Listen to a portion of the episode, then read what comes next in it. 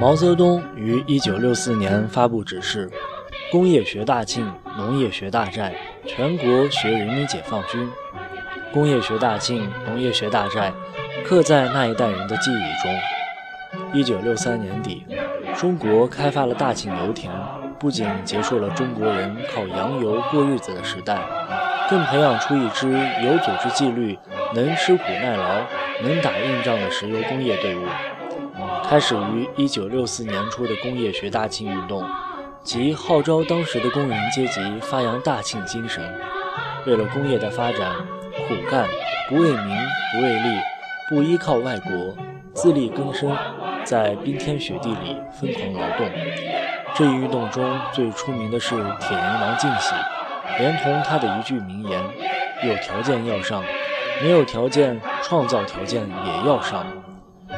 大寨是山西省西阳县大寨公社的一个大队，相当于现在大寨乡下属的大寨村。全村位于山西东部太行山区，环境气候恶劣的区域，包括七沟、八梁一面坡的石山。以陈永贵、郭奋莲等为带头人的大寨人，战天斗地，艰苦奋斗，治山治水。在七沟八梁一面坡上建设了层层梯田，在山顶上开辟蓄水池。所谓“万里千担一亩田”，改变了靠天吃饭的状况。农业学大寨的号召发出后，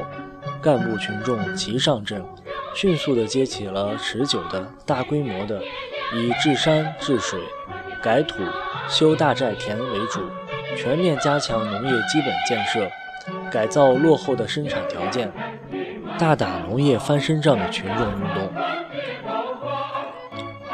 因为极左思潮的泛滥，学大寨运动有滥用民力、瞎指挥、不讲科学大会战等错误，造成了很不好的后果。